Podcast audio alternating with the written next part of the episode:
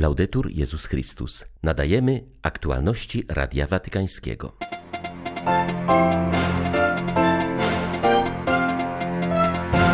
Współczesne systemy ekonomiczne niszczą życie w imię bożka pieniądza, zaszczepiają pazerne postawy wobec zasobów ziemi i podsycają wiele form nierówności. Nie możemy pozostać na to obojętni, mówił papież na audiencji dla fundacji Centesimus Annus.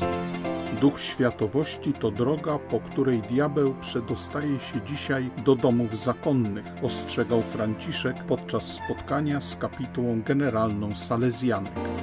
Kryzys na granicy polsko-białoruskiej jest wyzwaniem dla wszystkich, wskazuje przebywający w Watykanie arcybiskup Józef Guzdek, metropolita białostocki, pełniący również obowiązki biskupa polowego. Opowiada zarówno o pomocy udzielanej uchodźcom, jak i o ofiarnej służbie żołnierzy i Straży Granicznej. 23 października witają Państwa ksiądz Krzysztof Ołdakowski i Łukasz Sośniak. Zapraszamy na serwis informacyjny. Papież Franciszek przyjął dziś w Watykanie członków fundacji Centesimus Annus Pro Pontifice. Celem założonej przed 28 laty przez Jana Pawła II instytucji jest popularyzowanie nauczania społecznego Kościoła. Tematem tegorocznego spotkania jest poszukiwanie rozwiązań dla bolączek świata, takich jak niesprawiedliwość, nierówność i wykluczenie. Franciszek zaznaczył, że współczesne systemy ekonomiczne niszczą życie w imię bożka pieniądza, zaszczepiają pazerne postawy wobec zasobów ziemi i podsycają wiele form nierówności Odpowiedzią nie może być wyłącznie potępienie, ale przede wszystkim aktywne promowanie dobra, wskazał papież.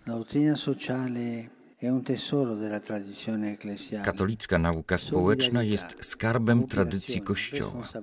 Solidarność, współpraca i odpowiedzialność.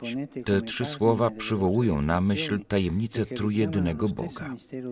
Bóg jest komunią osób i kieruje nas do samorealizacji poprzez wielkoduszne otwarcie się na innych, przez współpracę i zaangażowanie na ich rzecz. Jesteśmy zobowiązani do dawania świadectwa troski o innych, do wychodzenia poza siebie, do bezinteresownego zaangażowania się w budowanie społeczeństwa, w którym nie przeważa egoizm i partykularne interesy. Jesteśmy wezwani do poszanowania osoby ludzkiej, jej wolności i godności. To misja wprowadzania w życie nauki społecznej Kościoła.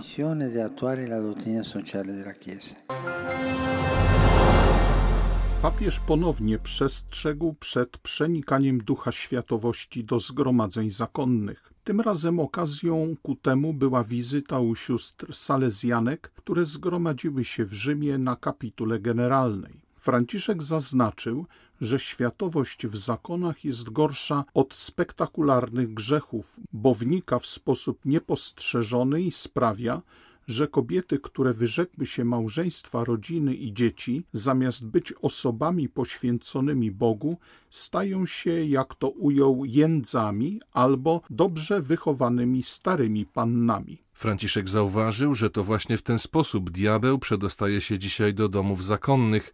Wyjaśnił też, jak do tego dochodzi. Jego zdaniem światowość popada się wtedy, gdy zgodnie z tym, co chciał Sobór, wchodzimy w historię i ludzką kondycję, ale sami nie jesteśmy dość silnie zakorzenieni w Chrystusie. Papież dał za wzór Maryję z wesela w Kanie Galilejskiej. Jak ona, salezjanki mają być świadome sytuacji i napięć, często dramatycznych, pośród których się znajdują, ale zarazem powinny być zdane na wolę Pana, mówić jak Maryja, zróbcie wszystko, cokolwiek wam powie. Zdaniem papieża jest to szczególnie ważne dziś, w czasach bardzo niepewnych, kiedy pojawiają się różne formy ubóstwa, również ukrytego. W obszernym przemówieniu do Salezjanek Ojciec Święty podjął szereg innych tematów, którymi zajmuje się ich kapituła generalna. Przestrzegł zakonnicę przed traktowaniem swego charyzmatu jako zabalsamowanej relikwii. Charyzmat jest rzeczywistością żywą i wymaga współpracy z kreatywnością Ducha Świętego. Stąd bierze się potem prawdziwa młodość, bo Duch Święty wszystko czyni nowe, dodał papież. Etiopia boleśnie doświadcza skutków pandemii, jest wiele przypadków śmiertelnych również wśród młodych. Jednakże Etiopczycy bardziej niż pandemią przejmują się wojną na północy kraju. Wskazuje na to siostra Rosaria, włoska misjonarka, która posługuje w tym kraju. Przyznaje ona, że ludzie nie zważają na pandemię wprowadzonej przez salezjanki szkole krawiectwa. Uszyto 7 tysięcy masek, ale nikt ich nie nosi. Wszyscy obawiają się natomiast skutków wojny w północnej Etiopii. Ceny podstawowych produktów wzrosły trzykrotnie. Nie ma prądu, a w konsekwencji również i wody, którą pompuje się z głębokich studni. W regionie, w którym posługuje siostra Rosaria, katolicy stanowią znikomą mniejszość. W relacjach z prawosławnymi i muzułmanami liczy się przede wszystkim okazywana im pomoc, mówi włoska misjonarka. Robimy co się da. Nie zważamy na religię czy przynależność plemienną. Do wszystkich podchodzimy z uśmiechem i wyciągniętą dłonią. Pomagamy tym, którzy potrzebują pożywienia, ubrań.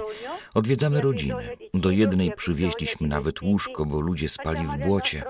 Uruchomiliśmy na naszej misji jadłodajnie dla ubogich. Codziennie wydajemy 150 posiłków.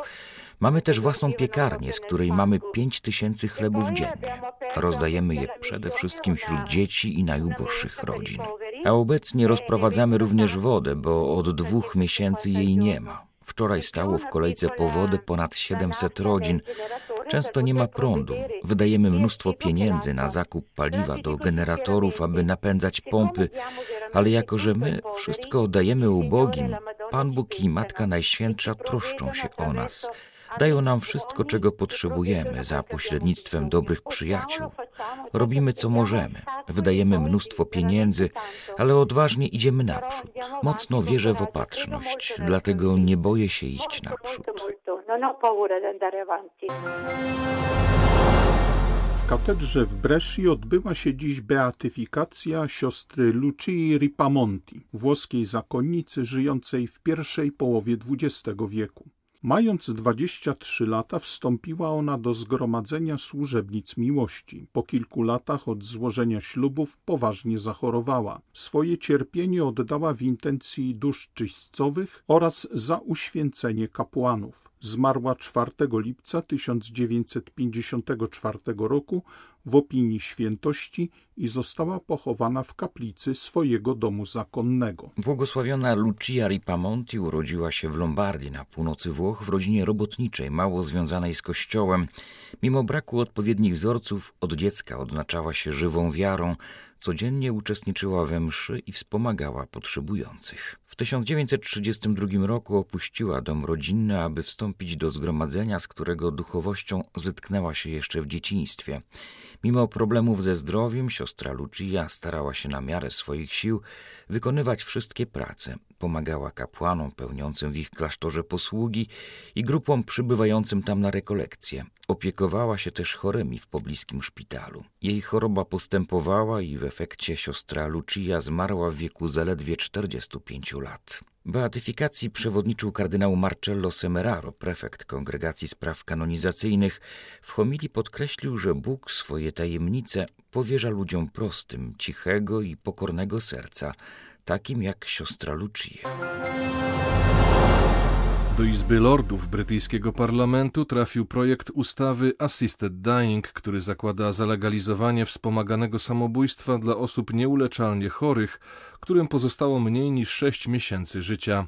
Celem współczującego społeczeństwa powinno być wspomaganie życia, a nie akceptacja samobójstwa, stwierdzili liderzy trzech wspólnot wyznaniowych. Katolicki prymas Anglii i Walii, anglikański arcybiskup Canterbury – i naczelny rabin Wielkiej Brytanii mówią o swoim głębokim niepokoju.